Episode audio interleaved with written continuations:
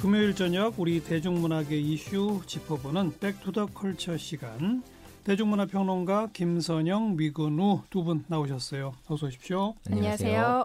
요즘 공연 하는 거 하나도 없죠?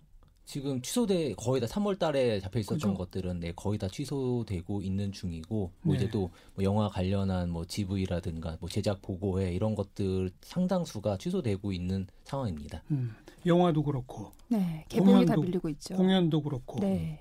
대중문학에는 뭐 완전히 찬바람 쌩쌩 불겠네요.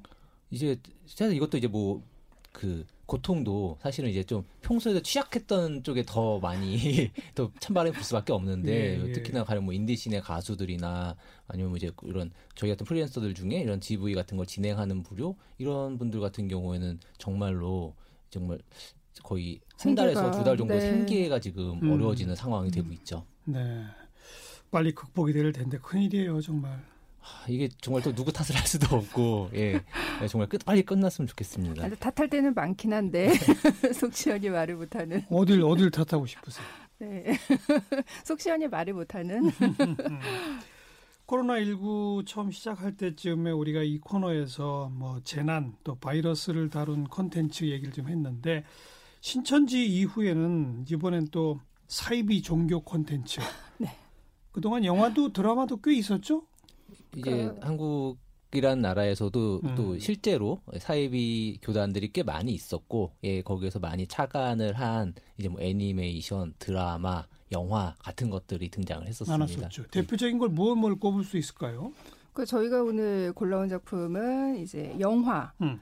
이제 지금 재주문되고 있는 작품 중에서 가장 유명한 작품일 거예요. 연상호 감독의 애니메이션 사이비. 라는 예, 예, 작품이고요. 예.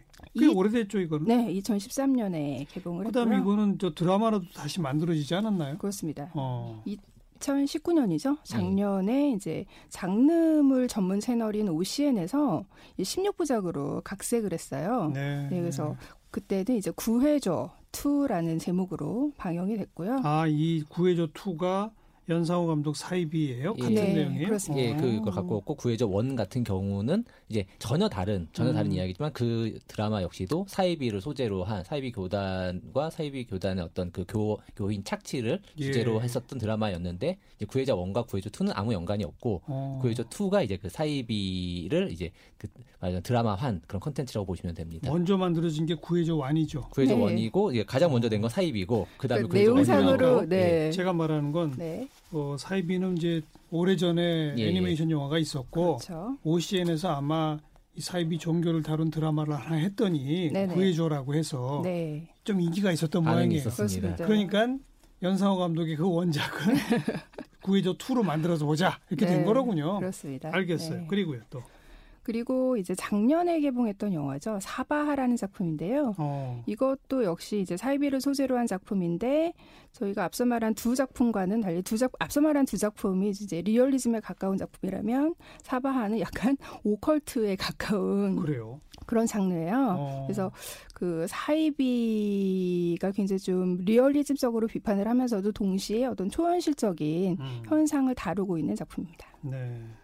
특별히 요 어찌 보면 두 작품인데 두 작품을 골라오신 이유가 있나요? 많은 작품들이 있을 텐데. 어 그러니까는 이게 사바 같은 경우가 약간 오컬트이긴 합니다만은 저는 결국 좋은 장르물이라고 하는 거는 사회적 현상이라는 것을 반영할 수밖에 없다고 생각하거든요. 물론이죠. 저희가 이제 오늘 이걸 다루는 것 자체도 이제 신천지 사태나 이런 것들이 있기 때문에 얘기를 하는 건데 단순히 뭐 이런 사이비 그러니까 사이비를 다룬 작품이 뭐가 있습니다 정도가 아니라 이들 작품 안에서 말하자면 지금 현실에 지금 많은 부분이 맞닿아 있는 것들이 반영된 작품들을 음. 골라와 봤어요.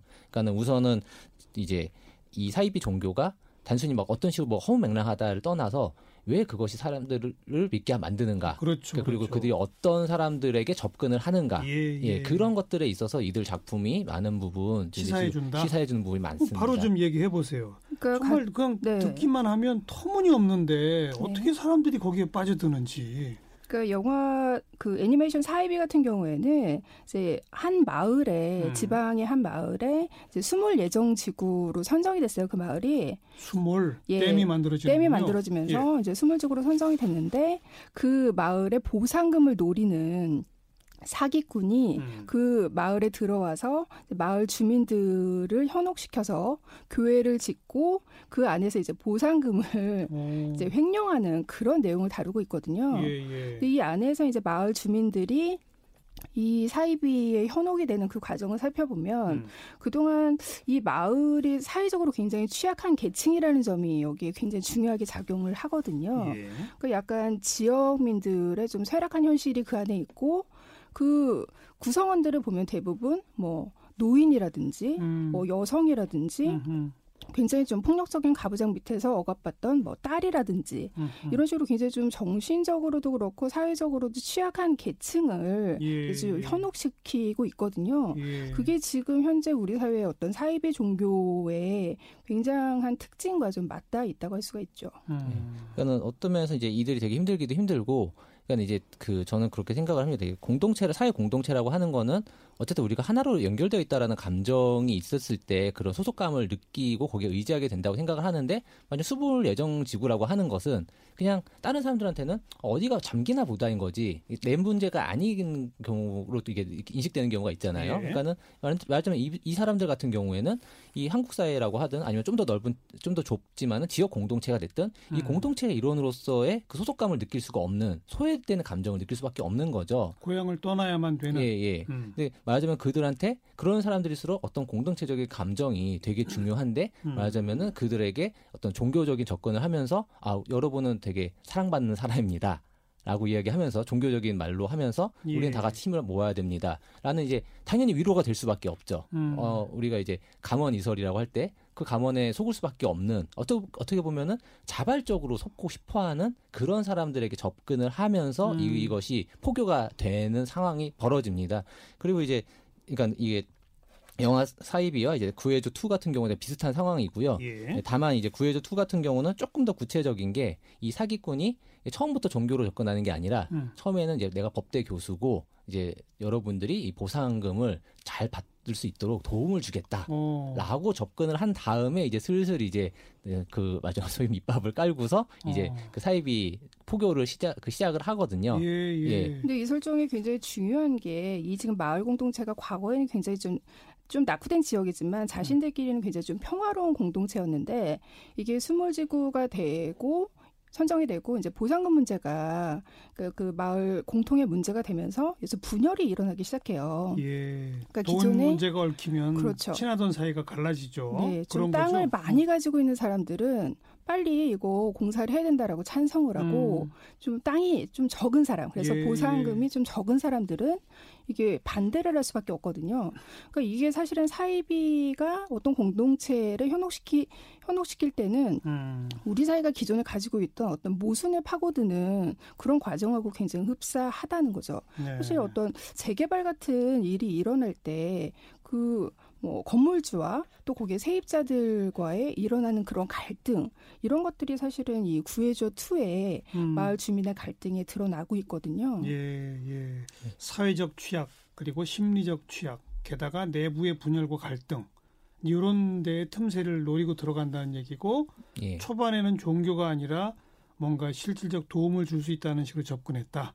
이제 구해줘 2 같은 경우는 그렇게 접근을 했었고요. 신천지도 처음에는 신천지라고 안 하고 뭐 각종 무슨 뭐 소, 소모임이라든지 이런 식으로 네. 취미 활동 도와준다고 그러고 막 이런 음, 식으로 예, 접근한다고 뭐 그러잖아요. 그렇다고 하더라고요. 어, 그리고 그렇죠. 또 이제 말씀드렸던 것처럼 실제로도 이제 취약계층이나 이런 분들에게 파고들고 사실 이제 어, 어떤 면에서는 이게 참 뼈아픈 얘기죠. 이게 말하자면 이 우리 시민사회가 이들을 공동체로서 계속해서 신경 써주는 그런 곳이었다면 사실은 예, 그럴 예. 가능성이 훨씬 줄어들었겠죠. 근데 그러지 음. 못한 부분이 있기 때문에 예, 그런 것들이 통하는 것이었을 거고 뭐 영화 사바 같은 경우는 앞서 말씀드렸듯이 분명히 오컬트 약간 그러면 좀 귀신이 나오거나 초현실적인 일이 벌어지는 귀신이 진짜 나와요? 네. 나옵니다. 예, 그런 일이긴 합니다만은 그냥 사회 드라마가 아니라 귀신 영화네요.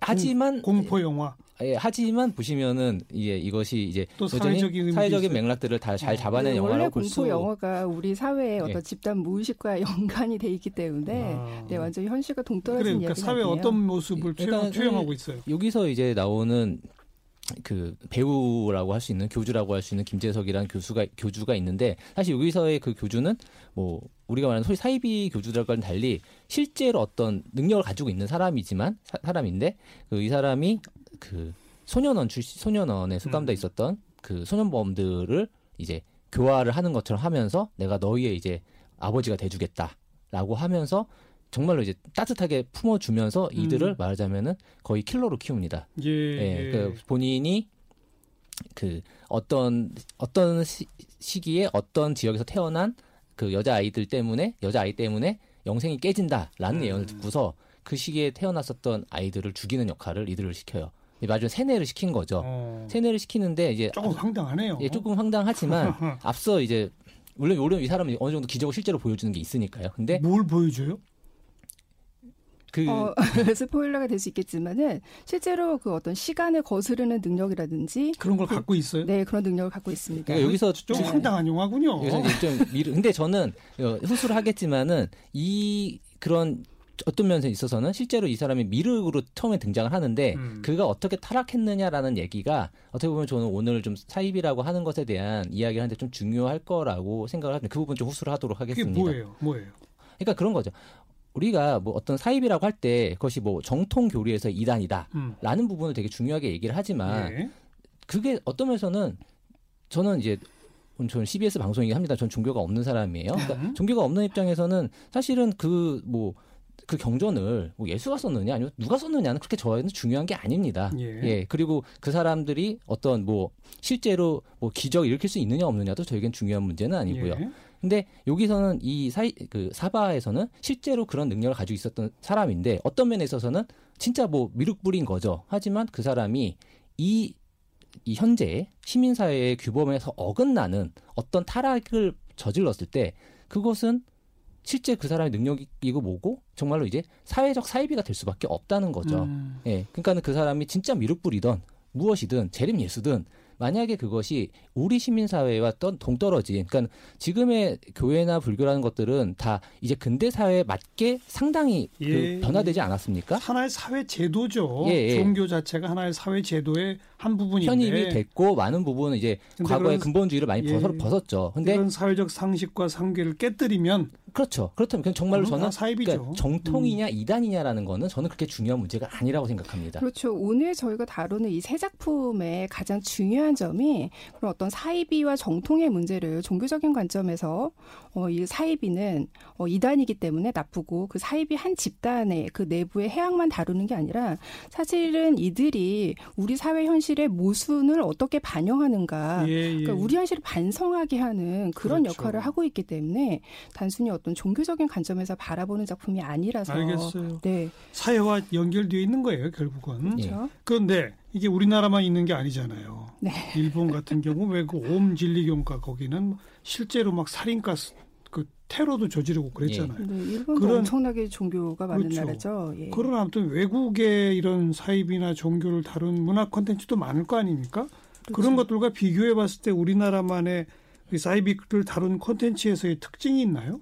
그 저는 이렇게 뭐 많은 거를 이렇게 보지는 못했지만 최근에 이제 한국 사이비 그 소재 작품들을 보면은 그 지금 한국 사회에서 문제가 되고 있는 그 사이비 집단의 특징을 굉장히 잘 나타내줘요. 그게 가장 중요한 게 뭐냐면 교주를 굉장히 신격화하고 음. 그 교주가 굉장히 어떤 영적인 가부장의 역할을 하면서 예. 실제 그, 성적으로 남성인 경우가 대부분이죠. 그렇죠. 음. 그 스스로를 뭐 아버지 하나님이라고 부르고요. 그 신도들을 이제 그 하나의 유사가족 공동체처럼 다스리는데 유사가족 그렇죠. 어. 그 신도들 중에서 굉장히 많은 비중을 차지하고 있는 것이 사실은 여성층이죠. 맞아요. 그 여성층을 좀 성적으로 착취하고 음. 노동도 착취하고 이런 특징을 지니고 있는데 이 사입이라든지 구해조에서도 그런 폭력적인 가부장과 그 착취당하는 여성들의 대립이 되게 잘 드러나거든요. 예. 그리고 사바하가 사실은 그걸 굉장히 단적으로 잘 보여주는데 그 신이 된 그 자신의 아버지라고 부르라는 그 교주와 그 교주가 자신의 어떤 천적이라고 부르는 악으로 규정한 존재들이 대부분 어, 여성, 어린 소년들이에요. 어린 어. 소녀들이에요. 어. 그 소녀를 직접적으로 이렇게 죽이는 그런 플롯을 사용을 하고 있거든요. 그래서 이게 어떻게 보면은 지금 한국 사회의 그 사이비 집단들이 나타내고 있는 특징을 음. 좀 플러스로 차용한 거라고 볼 수가 있는데 네. 저는 좀 그게 굉장히 좀 근본적인 그 문제점이라고 봅니다. 굉장히 음. 많은 여성들이 그 안에서 현혹을 당 현혹을 네. 당하고 네. 또 이들이 본인의 자녀들까지 종교에 끌어들이는 문제가 되고 있거든요. 예. 외국 특히 서구의 이런 콘텐츠는 그렇지 않아요? 남녀의 그런 게 별로 없나요? 가령 이제 되게 비슷하게 꼽을 만한 게 이제 최근작 중에 이제 그 미드소마라는 작품이 있는데 그게 이제 그 스웨덴에 있는 어떤 이제 하지제를 소재로 한 어떤 그 작은 공동체를 소재로 한 그 작품이었는데 사실 여기 이것도 어떤 공동체 안에서 누가 어떻게 사람들을 현혹시키는가에 대한 걸 되게 잘 보여주긴 합니다만은 음. 이제 확실히 그런 앞서 이제 김선영 씨가 얘기했었던 것처럼 어떤 여성의 성적 노동 성, 성착취를 한다거나 음. 어쨌든 어떤 가부장제적인 관점으로서 어, 여성을 유독 뭔가 예. 이제 그 타자화하는 예. 그런 메커니즘하고 좀 다른 다르게요? 예, 좀 어. 그런 것들을 볼 수 있었던 것 같아요. 그러면은 있어서 지금 얘기했었던 좀 한국적인 부분들이 분명히 이 말씀했었던 그 여성 착취의 문제, 가부장제의 문제라는 게 잘 드러나는 것 같습니다. 어떻게 보면 이제 가부장제라고 하는 게 굉장히 그 뿌리 깊은 알겠어요. 메커니즘이잖아요. 지배 동양 메커니즘. 특히 한국에 있어서의 네. 그런 가족주의, 또 남녀 차별, 가부장제 등등이 깔려 있는 그 콘텐츠들이 많더라. 그게 예, 우리 특징이다. 그러니까 네. 가족주의를 자체가 나쁜 건 아닌데 가부장제 하에서의 가족주의라는 건 그렇죠, 그건 그렇죠. 착취의 가족이 되는 예. 거죠. 그렇죠. 아버지의 예. 권위를 인정하듯이 교주를 더욱 신격화하는 그런. 메커니즘에. 네. 앞으로 이런 거 근절시킬 수 있을까요? 계속 같이 갈까요? 저는 이게 재난 상황에서 더 뚜렷이 드러나는 게 음. 이런 사이비의 문제잖아요. 그래서 저는 앞으로 이게 뭐 환경 뭐 기후 위기라든지 네. 환경 문제 이런 것 때문에 이제 굉장히 반복적으로 재난이 발생할 것이다라는 음. 예측이 있잖아요. 그래서 저는 더더욱 사람들의 그 불안을 좀 자극하는 사이비 종교가 굉장히 그래요. 앞으로도 큰 문제가 될 거라고 봅니다. 네, 뭐 저는, 저는 개인적으로 이제 앞으로 어떨지 지 모르겠지만은 결국 앞서 말씀드렸던 것처럼 우리 사회 공동체가 미처 보듬지 못하는 취약층이 있을 때 그쪽은 무조 어쨌든 계속해서 그쪽을 예. 공략할 거라고 생각해요. 그뭐 예. 사이비가 됐든 어떤 더러 악의를 갖고 있는 집단이든 그것을 우리가 다 같이 결국 그 공동체를 복구하는 것만이 결국에는 이런 사이비로부터 벗어날 수 있는 가장 원론적이지만 가장 음. 중요한 어, 방법이 되지 않을까 생각합니다. 물론이죠. 네. 공동체 복구 회복 그리고 또 한편에서는 이제 이성과 합리의 힘이 이 사회를 지배하도록 만드는 것 이건데 네. 그게 참 어려운 일이죠. 그러니까 이게 어떤 한 집, 특정 집단의 일탈로 보는 게 아니라 우리 한국 사회의 모순이라는 그 토대 위에서 음. 생겨난 필연적인 결과이기 때문에 이거를 그냥 일탈과 어떤 충격적인 사건으로 소비할 문제는 아니라는 뭐 거죠. 그 사이비 그 교리를 믿는 것과 가짜 뉴스를 열심히 카톡으로 퍼뜨리는 것과 얼마나 메커니즘이 크게 다르겠습니까? 네. 괜히 사이비란 말 쓰는 게 아니죠. 여기까지 합시다. 김선영 위근우 대중문화평론가 수고하셨어요. 감사합니다. 감사합니다.